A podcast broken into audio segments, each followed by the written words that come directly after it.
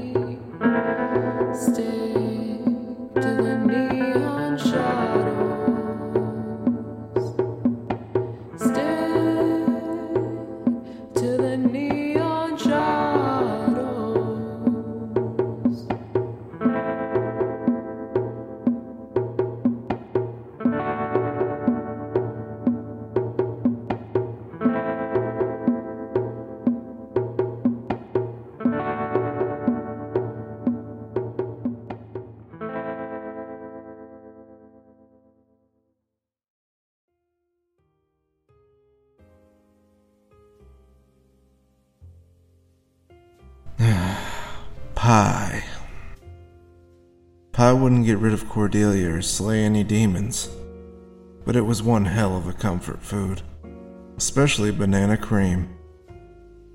Last time I was here, I didn't know my next move with a murder case. I suppose this visit isn't too different.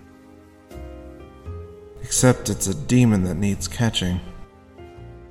It was different with Jonah and even a siren if it came to it. Couple of bullets could solve the problem. Oh, Frank, that's a big pig sticker you got. Excuse me? The knife on your belts. If you even call that a knife, that sucker's huge. Oh, yeah. That's scrap. And it saved my hide quite a bit, even though we only just met. With that thing, you have a fella scared of overcooking your eggs. That's why I ordered the pie, to save us both the trouble. This was a nice change of pace. Nothing trying to eat me or stab me, no magical traps other than the mystical properties of a good dessert. And I used this moment to let my shoulders sink down, letting a cool shiver of relaxation wash down my spine. And I hadn't felt at ease in months, and for the briefest moment, I forgot about Lady and devils masquerading as angels. Have a seat wherever, I'll be right with you. A man entered Cabaldi's. He looked nervous and jittery, like food wasn't even on his to do list. His right hand was glued to his pocket. Another bad sign. I slowly unsheathed Scrap from her leather prison with my left hand. I continued sipping coffee with my right. G- give me everything you got in the register, old man. Son, I don't think that's a good idea. While he said that, he was looking at me, my fingers sliding my knife out. He didn't want me to stop him. Here's a bag. Dump all the money in there. Yeah, alright. Nobody needs to get hurt over a few dollars. Okay, there you go. The cook was hoping the robber was satisfied, but he wasn't, and he turned the gun to me. Now you. Put all your shit in the bag. No thanks. What? Put your shit in the bag! Frank, come on, just do it. Yeah, Frank. Listen to the old man. Just do it! Not interested. You know what? I'm glad you said that. Because now I'm gonna. The robber put a hand on me, and in one motion I pulled Scrap out and nearly cut off his fingers, sending the gun flying. I put the blade up to his throat. Before I slit him open, I was interrupted. Frank, come on, let him go. If he's robbing a diner, I'm guessing he's having a tough time as it is. I gave the thief a stone cold stare and traced the blade down, drawing small droplets of blood. I grabbed him by the scruff of the neck and tossed him out into the street. You're gonna wish you didn't do that. I rolled my eyes and shut the door. You better hope this was the last time I saw him. Killing usually isn't the answer, but I know a career criminal when I see one. The kind of look you see in someone's eyes that tells you they won't stop, no matter what. Shouldn't have done that, Frank. I've seen him in here before paying in quarters. He's just having a rough go of it. So putting you and your patrons at risk is okay? As long as it's someone who really needs the money? I don't think he was coming in here with plans to hurt anybody. Well, everything went according to plan then, didn't it? You got a heart of stone, Frank Dixon. Maybe you're too soft. Being caught up in empathy over a guy who has nothing to lose. That could get you killed. And I paid my bill, including a tip worthy of being held at gunpoint. And I took my leave. Despite a little armed robbery, my mostly quiet meal was cathartic. On some level, I did have a decision to make. I could walk right back into Pan's Hollow and put a bullet through Cordelia's head. That death is a little too dignified for her. She deserved to meet a slower and more painful end. Or, I could postpone vengeance temporarily. She could have crucial information for dealing with our new mutual enemy. I'll admit, other than saying some Hail Marys, I didn't know how to best a demon. And I still couldn't convince myself that letting Cordelia live was the best idea. Who knows if she would come up with some other plot. And I couldn't let her take someone else away from me. Things had already gotten out of hand enough. Which brings me to the million dollar question How do I kill a demon? The quarries outside of town were host to what police believe was four adult male bodies. However, identification is difficult as the carnage at the scene leaves little to piece together. Is this another feather in the cap of Darkrim's new vigilante? Some are calling her Angel because of her Old Testament justice and the halos of blood left on the victims. At least the ones not completely torn to shreds. Angel. I've had my fill of angels already. I wondered if this was Andras. I thought he came clean as a demon, but maybe he aims to fool someone else. Maybe the city itself? Doesn't really seem like his style. Ripping people to shreds is too time consuming. You leave the city for a few weeks and all hell breaks loose. I pulled up to Pan's, taking a deep breath, trying my damnedest to shake off the urge for revenge. I walked back into the bar with a cooler head than I left with.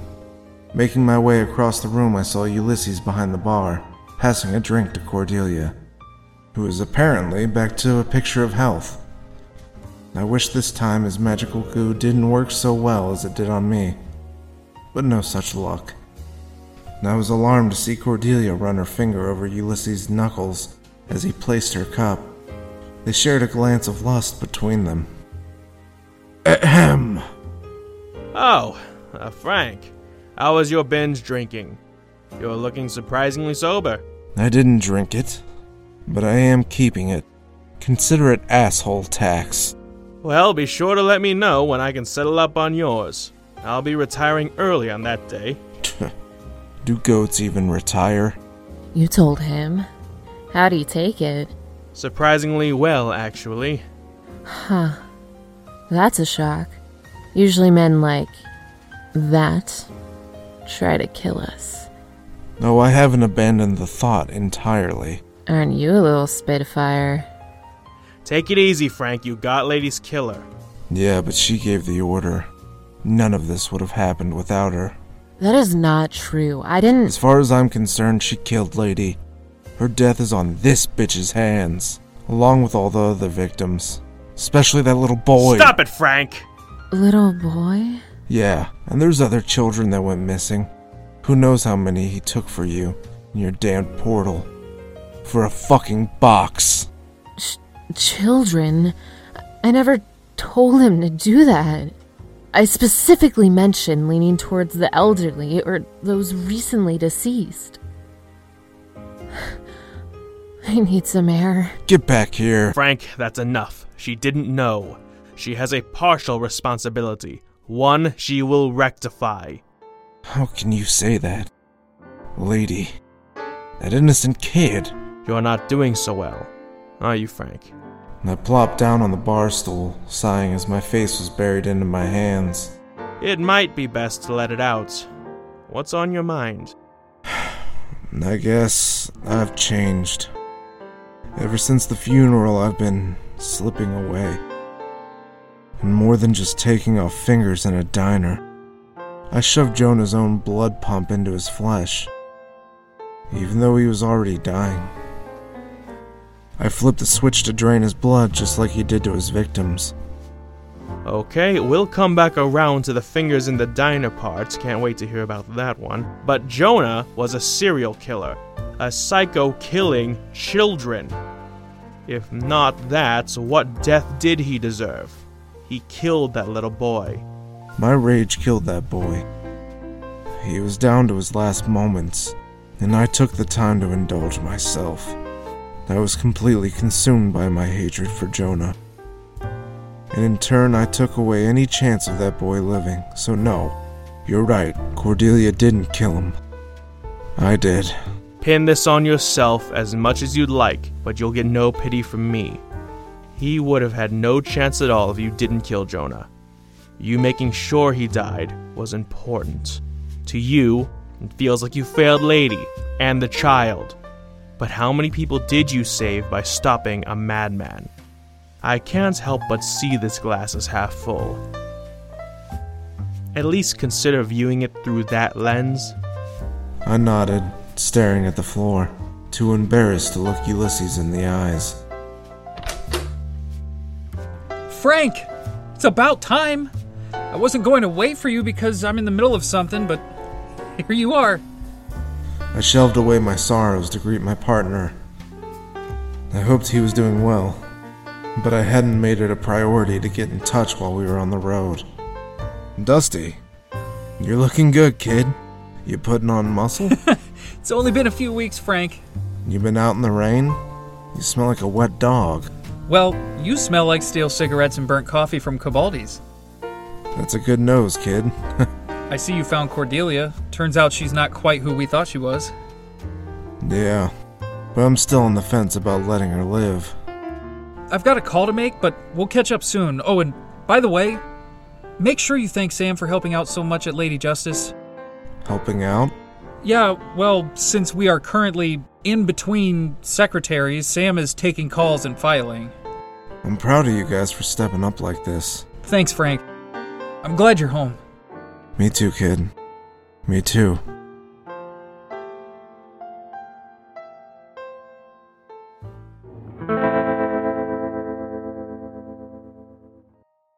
As much as I hated to break up our reunion, I needed Reynolds to let me in on any new developments and possibly pull that wolf medallion out of evidence. I hate to even think about stealing evidence. It goes against everything I stand for, but but it may fix whatever's wrong with me. Reynolds here. Hey, Reynolds, it's Hey, Dusty, what do you need? This is to sound really awful of me, but can you take a coin out of the evidence room? I think it's connected to something serious and it's not doing anyone any good sitting in there on a shelf. Dusty, how could you ask me to do something like that? I, I, I know. I'm, I'm sorry. N- Never mind. I'm just kidding. I'll get it for you. Officer Stahl works the desk and she's into me. Cliche, really. Nice, quiet girl has the hots for the bad boy in Vice. You would do that for me. Sure, no problem. Maybe at the underpass by the old granary in two hours. And since this is technically illegal and everything, you owe me a bottle of scotch. I- I can do that. The good stuff. It looks like Reynolds didn't mind playing fast and loose with the law and all. Him and Joe are nothing alike. I'm surprised Joe trusts him at all. For the most part, Joe was a cop who played everything by the book. Or at least that's what I thought. Of course, him letting Frank help him solve murders wasn't exactly a sanctioned event. M- maybe he had a soft spot for guys who bent the rules. Okay, Frank, Ulysses, I'll see you guys later. Maybe tomorrow we make a better attempt at catching up. See you then. Sounds good to me, kid. Be careful out there. I hear there's a vigilante really going to town on criminals. Don't get caught in any kind of crossfire. you telling me to stay out of trouble. That's rich. Frank still had a sadness behind his eyes, and more than likely rage in his heart. Even after knowing Cordelia didn't order a hit on Lady, which is understandable, but there's enough bloodshed in Dark Rim already. I was still holding out hope I wasn't part of the problem. All evidence pointed to the contrary. I lose consciousness. I wake up covered in blood. Another mob operation is destroyed, leaving a trail of gore behind. I didn't see any way around it. I was the murderer. And even if I wanted these criminals off the streets, this wasn't the way it should happen. I stopped into the liquor store to buy Reynolds' hooch, making myself increasingly complicit to the crime because now it wasn't a favor, it was a transaction. I let those thoughts fall by the wayside of my conscience and soldiered on. Is this all for you? Yeah, just the bottle. The young cashier clicked, snapped, and popped her chewing gum obnoxiously. And for reasons I can't explain, my head started aching. That'll be 1237. Every time she bit down on her gum, it echoed in my skull, clanking from one side to the other. I threw the money on the counter and grabbed the bottle, rushing out of the store. But I didn't stop. I still heard chewing. I heard a couple arguing blocks away, a family eating dinner in a house across the street. What was happening? I ran into the small wooded area behind the liquor store, my gut wrenched, feeling like I ate a box of nails. I yelled out or roared in pain, and then I couldn't keep my eyes open.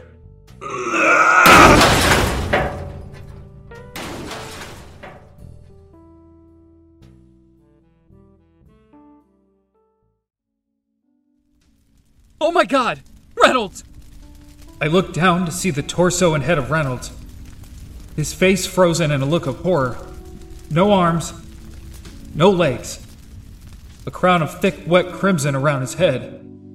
What the hell have I done? Why did I kill Reynolds? He was only here to help me. I should turn myself in before I hurt anyone else. Who knows how many people I've killed? There may have even been others that weren't mentioned in the news or in the public. How much blood was actually on my hands?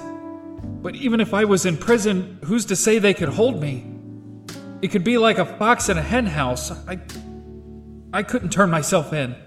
Ulysses knows about supernatural things. Maybe he can help me. I need to show him the coin. As much as it pained me, I looked through Reynolds' jacket and found it on the inside pocket.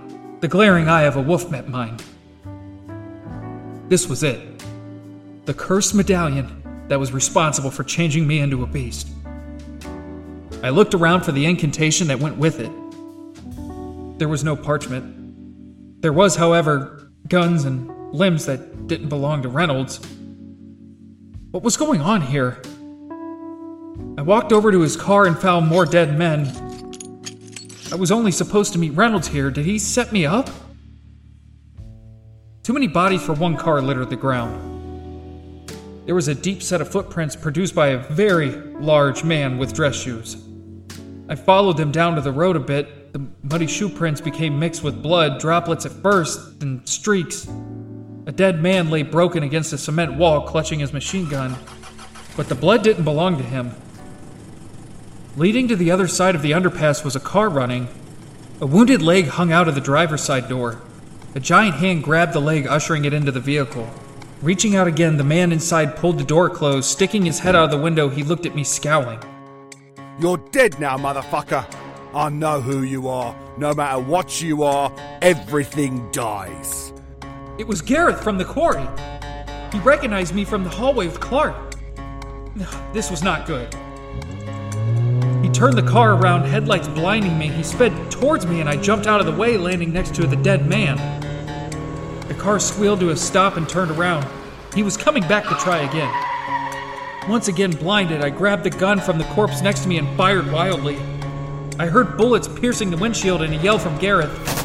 Ah! I shot him, but not good enough, I guess. He got away, and I sat there, heavily breathing in the cold air as his car disappeared into the horizon.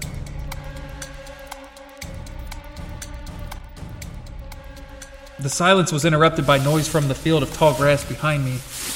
I turned around to see a dark figure, face obscured by a hood. Great, you let him go. What? God, you're useless. I barely survived. Who are you? In the time it took me to blink, she was gone. Who was that? Was she just waiting in the grass while I slaughtered everyone? Her sights seemed to be set on Gareth, but did she want me to weaken him for her so she could swoop in for the kill? I'm no one's attack dog or wolf. I found a third vehicle by where Gareth was. Keys were luckily still in the ignition. Walking back to Pan's or wherever my car was would be awful after the day I had. I drove back to the liquor store and found my car right where I left it. I ditched the stolen vehicle and needed to get far away from it by the time the cops or one of Gareth's men found it. I held the mysterious coin in my hand, sliding it in between my fingers. I wondered if the curse could be broken or if I would remain a monster till death. If I had to, I would end it myself. I couldn't live my life putting everyone else at risk. I would get Ulysses to contain me and then figure this out. I just hoped he had some answers. Dusty, you're back so soon? Yeah, kid, you practically just left. I need you guys to restrain me. I'm not really into that kind of stuff, but maybe Ulysses is. Oh, you'd like that, wouldn't you? Guys, I'm serious. What's the problem, Dusty? This! Frank, help me tie him down. What? It's a coin, Ulysses. What's the big deal? Frank, get him to the basement and help me bind him. You made the right decision coming to me, Dusty. Basement? Oh, yes. Ulysses flipped a switch underneath a pedestal holding decanters, causing a wall in between shelves to depress and move aside. There it was a hidden staircase. Welcome to the basement. Now, Dusty, have you lost consciousness or can't remember gaps in your time? Yes, every night. Why is there almost an exact replica of the bar down here? During Prohibition, this is how I stayed in business. This is my speakeasy. There's also an exit into the sewers from here, just in case I needed a quick exit. What's happening to me, Ulysses? So, your transformation is unconscious, correct? You have little to no control. That sounds about right. Well, whoever your friend is doesn't read directions very well, does he? It wasn't a voluntary situation. What idiot would give you the power as punishment? Men have killed for that power in these totems. Totems? Yes, a medallion giving you the strength and ferocity of the animal it represents. After we lock you down, I'll tell you all I know about them. Where is the incantation? It was lost at a crime scene. It may be in evidence at Darkroom PD. Oh, that's unfortunate. The fix is simple, but I need that sheet. I'll go. And I'll go with you. No thanks. I'm doing this without killing anyone or summoning portals to hell. It wasn't hell, you big baby. It was a gate to open up a world between the living and the dead. Ulysses, what are they talking about? We'll talk about that later. Frank, Cordelia, just go. Fine, whatever. But I'm driving. You'll make a marvelous chauffeur. Okay, Dusty, that's as tight as it gets. What exactly happened over the last few weeks? Ulysses proceeded to tell me of demons disguising themselves as angels and necromancy, foiled plots and betrayals. They had so much on their plate, and now they had to deal with me. All because I wasn't careful enough on the docks. I was hoping whatever Frank's plan was for getting that incantation, he did it quick. I didn't want to know if these bindings would hold or not. Something told me that chains wouldn't be enough.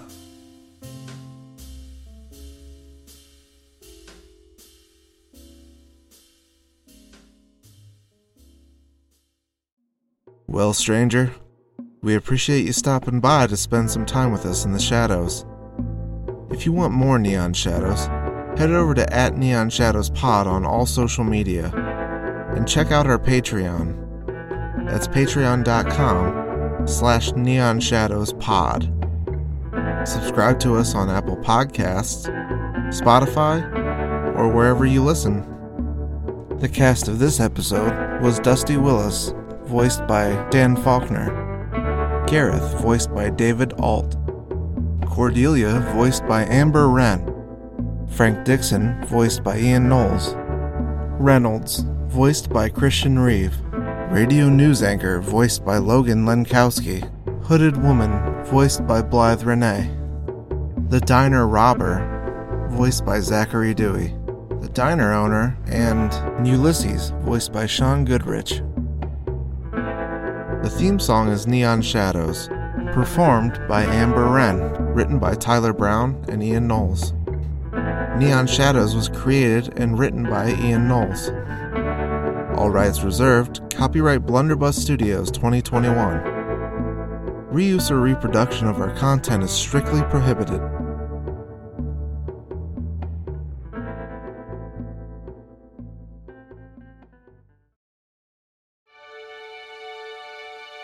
So, do you like comedy? If you do, then Friday Follies might be just the feed for you. From the Mutual Audio Network, every Friday we bring you a selection of hilarious audio drama, and you can find it wherever you find your podcasts. Just search for Friday Follies, or you could subscribe to the main Mutual Audio Network feed. It's up to you. Find us there.